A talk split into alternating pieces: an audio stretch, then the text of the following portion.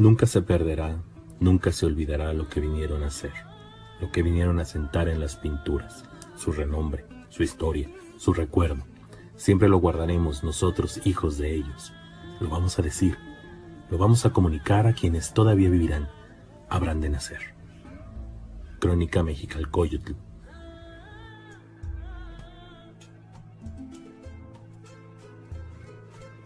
México, nación de contrastes, de grandes ciudades cosmopolitas y pueblos apasionados de color y misticismo.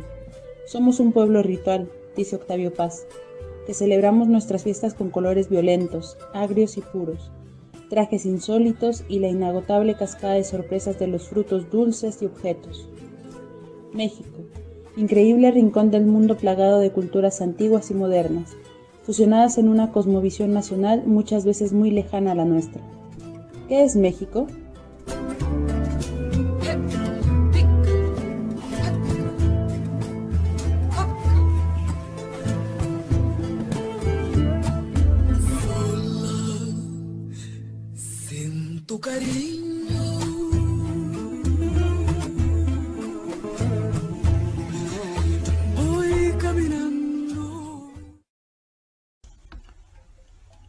Los milenios del México antiguo nos ponen ante un escenario de incontables formas de acción humana, tierra de volcanes y lagos, de fértiles valles y llanuras desérticas.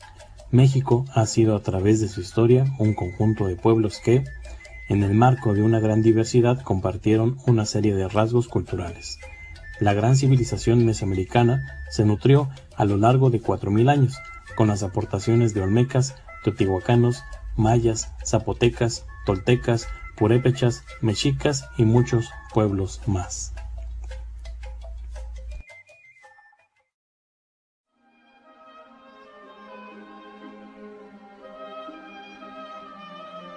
Con la llegada de Cristóbal Colón se inició la conquista y colonización del continente americano a partir de 1492, lo que interrumpió bruscamente el proceso de desarrollo histórico y social de los pueblos mesoamericanos. En febrero de 1519, el ejército de Hernán Cortés, integrado por españoles, totonacas y tlaxcaltecas, marchó hacia México Tenochtitlan, donde llegaron en noviembre y se encontraron ante la ciudad más importante del Valle de México. A partir de ese momento sucedió una serie de acontecimientos.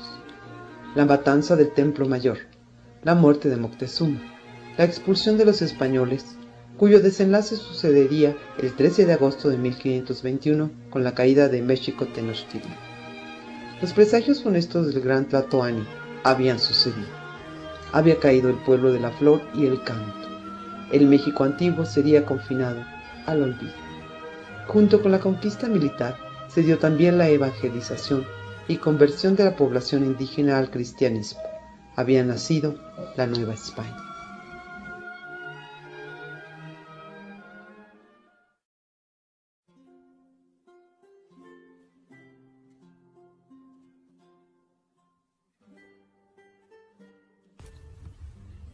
Dio inicio a una nueva sociedad nacida del choque violento de dos culturas opuestas y diferentes.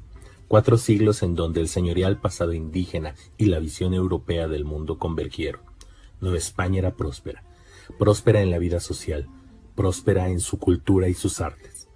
Las leyes otorgaban privilegios y oportunidades a los españoles europeos o peninsulares, y en segundo lugar, a los españoles nacidos en América y criollos, las minas generaban riqueza y beneficio.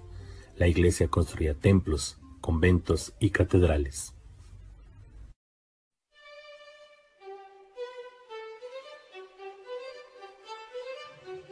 Fue 1793 el año que conmocionó al mundo. Las noticias llegadas de Europa resultaban temibles. En medio de su revolución, los franceses asesinaron a su propio rey en una época violenta que finalmente promovió los derechos del hombre y del ciudadano. En Nueva España empezaron a suceder también cosas inusitadas. Las ideas estaban cambiando. En Europa, Napoleón formó un imperio que pronto reanudó las viejas hostilidades entre Francia y Gran Bretaña. En 1804, Carlos IV decretó que la Iglesia de las Colonias debía enviar su capital a España. Las personas que tenían préstamos tuvieron que pagarlos o perder sus propiedades. La prosperidad de Nueva España había llegado a su fin.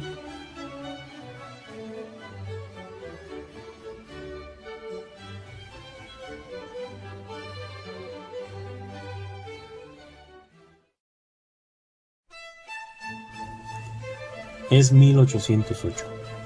Tropas francesas entran en España. Carlos IV ha sido obligado a renunciar al trono a favor del emperador francés, quien ha nombrado a su hermano, José Bonaparte, soberano de España. Los españoles que se opusieron a los franceses se organizaron en juntas. Su intención era gobernar en nombre de Fernando VII, quien había sido reconocido como monarca aunque estuviera preso en Francia. En Nueva España, las opiniones se dividieron. Las ideas de libertad que circulaban por Europa estaban transformando la sociedad. Los hombres y mujeres habitantes de estas tierras antiguas tuvieron una esperanza. En septiembre de 1810, las autoridades virreinales descubrieron que en Querétaro se organizaban reuniones en las que Ignacio Allende, Mariana Basolo, Juan Aldama, el corregidor de Querétaro, Miguel Domínguez y su esposa, José Ortiz, acordaron organizar una junta que gobernaría en ausencia del rey Fernando VII. Al saberse descubiertos, el párroco del pueblo de Dolores, Miguel Hidalgo, que también estaba involucrado en la conspiración, decidió convocar al pueblo en la mañana del 16 de septiembre a rebelarse. Los anhelos de libertad, que son parte de la naturaleza humana, había salido a la luz. Así se inició en Nueva España un movimiento armado que ya nadie podría detener. La batalla por la libertad había comenzado. La muerte de los primeros caudillos de la insurgencia en 1811 no detuvo la guerra. La identidad del pueblo mexicano lo llevó por 11 años a buscar la libertad y finalmente la paz. Todo aquello que conforma nuestra identidad y nuestra esencia es producto de nuestra historia.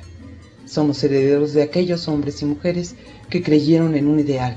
Hoy la libertad se vive, se palpa, en un pueblo que va hacia el futuro y forja su propio lugar en el mundo. Somos parte de un pueblo que busca su verdadero rostro, mirando hacia el pasado, celebrando el presente y construyendo su futuro. Esto es México, esta es su independencia.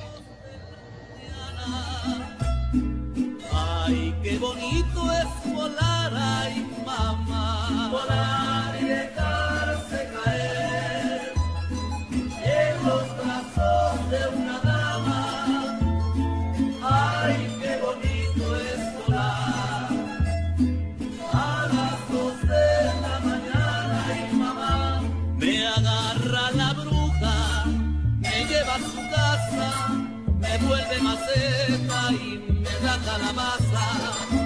Me agarra la gruta, me lleva al cerrito, me sienta en sus piernas, me da de besitos.